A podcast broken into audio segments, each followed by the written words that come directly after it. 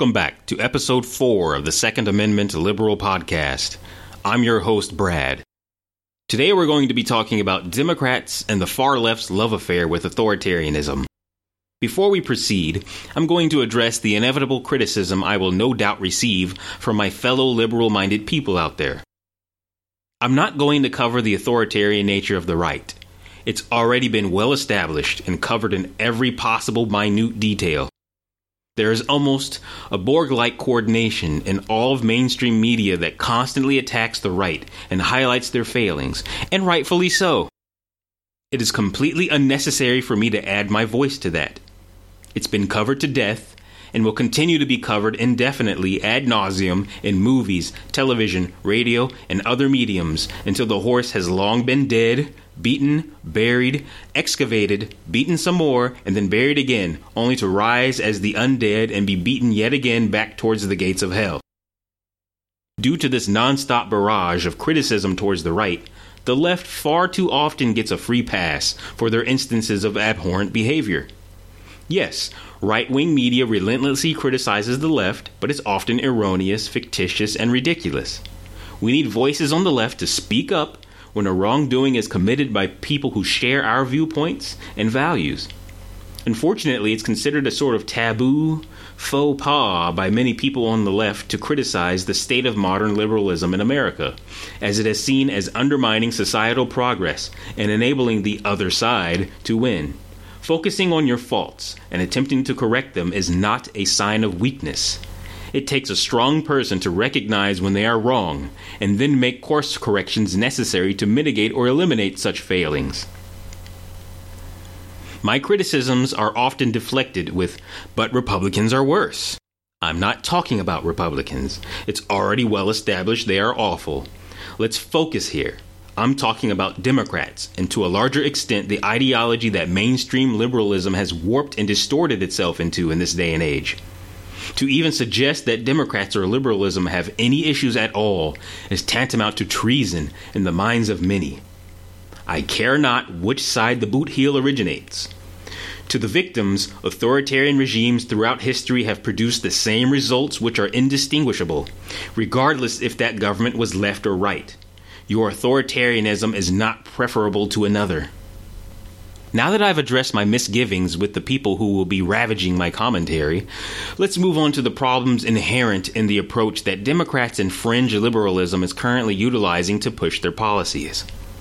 During the 2016 presidential election, anyone who expressed their intention to vote third party no doubt received criticism from Democrat loyalists who insisted if you didn't vote for Hillary for any reason, you are a sexist, racist, homophobic, transphobic Nazi who irrationally hates women to such an extent they'd rather risk the chance of letting Trump win and destroy the world with nukes in a moment of ego stroking dick measuring with North Korea than have a woman anywhere near the Oval Office.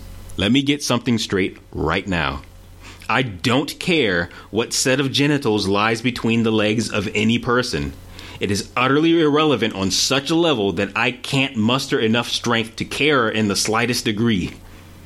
If they are qualified, have genuine ideas to move this country forward and away from Democrat and Republican control, and most importantly, they have not exhibited signs of corruption, they'll get my vote.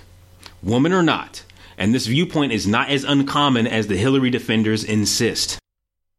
Upon Hillary's defeat, she even suggested it was our fault instead of her own incompetent campaign, lack of good policy oriented ideas, and corrupt past. This is the type of thinking I want to highlight. Instead of taking responsibility for her own failures, she foisted it upon the public.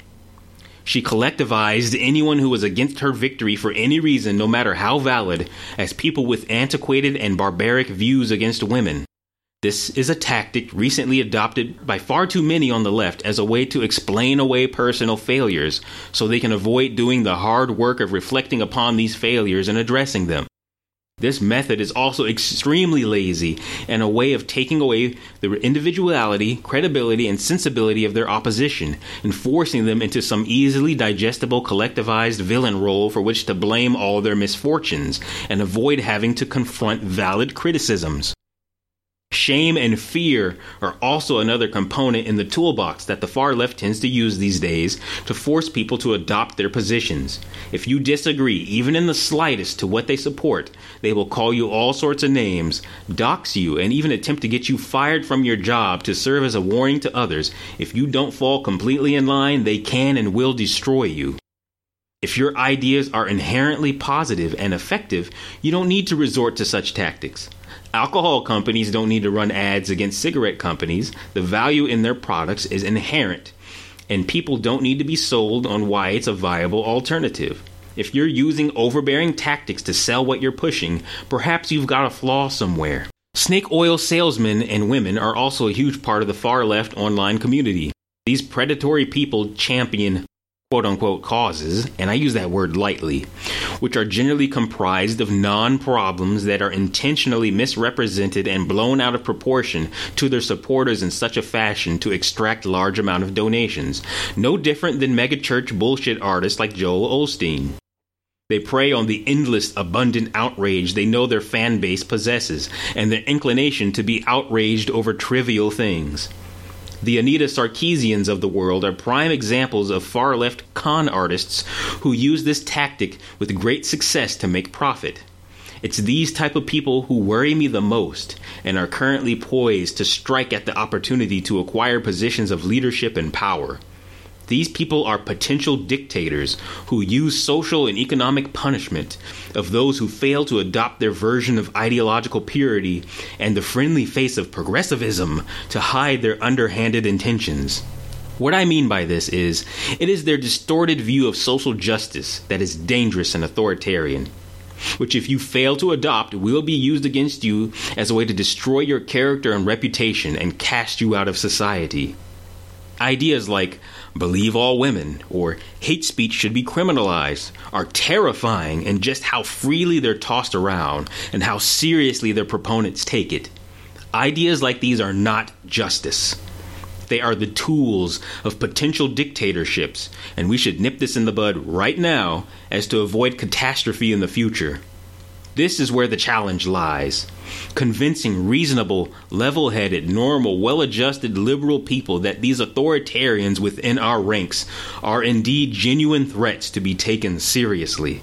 Our unwillingness to recognize these people for what they are is going to bite us in the ass if we don't take the action necessary to reduce their influence over our political landscape. This all relates to gun rights. It has been communicated quite clearly to me that in the minds of anti gunners, they gladly cherry pick which of our constitutional rights they're willing to recognize and respect, but even that is entirely contextual. In their pursuit to undermine the Second Amendment, they're perfectly comfortable throwing other rights under the bus. This is what I struggle to communicate to other liberals who criticize my position on why gun rights are so important. It's not just about the guns. Regulation of them, more often than not, has much broader implications that put our other related rights at risk, especially the First and Fourth Amendments. Remember when Democrats were going on and on about the no fly, no buy thing? Yes, that's right. They supported a secret government list wherein there is no way to know you're on it, and little to no way to get off it should your name be erroneously applied to it, which has happened to many people in the past, including high profile politicians. They intended to use this list as a way to deny people their gun rights without due process. If you can't see the greater implications beyond gun rights with the existence of such a list, and the way Democrats wanted to implement it, then you are completely blind. One thing that really grinds my gears is the inverted, bizarro land version of guilt and innocence far left people have conceptualized around our rights. They believe it is up to the individual to prove they are innocent before the government allows them to practice their rights. In a sense, they don't even believe in rights. They believe in easily revoked and denied government controlled privileges. This is why you often hear them advocate for piling up so many unnecessary and arbitrary tests, fees, psychological examinations, and other roadblocks and legal conditions between us and our rights as a way to dissuade people from even bothering with it.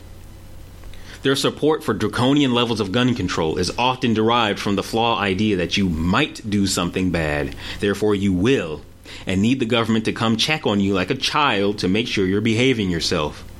This is why in countries like Australia and the UK, the police come into your home and check how you're storing your firearms. You have no choice and no constitutional protections in these countries to prevent law enforcement from entering your home against your will without a warrant.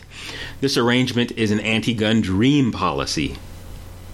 I could go on and on for hours and days and weeks about this, but I don't want to take up too much of your time. I'll leave you with this. Just because Republicans are bad doesn't mean Democrats aren't. And it's up to us to realize the binary choice we've been presented with is not really a choice at all, and it's up to us to break the cycle. Let's be honest with ourselves and root out these potential problem people. Should we be victorious politically, we'll do nothing but take advantage of our victory and drag us back by implementing policies that do nothing but hurt common people by attacking their individual rights and protections. This is your host, Brad. Unfortunately, we don't have any advertisers at the moment. Thankfully, Patreon has us covered. As most people are aware, social media entities across the internet are clamping down on the ability for gun related content producers to fund their projects.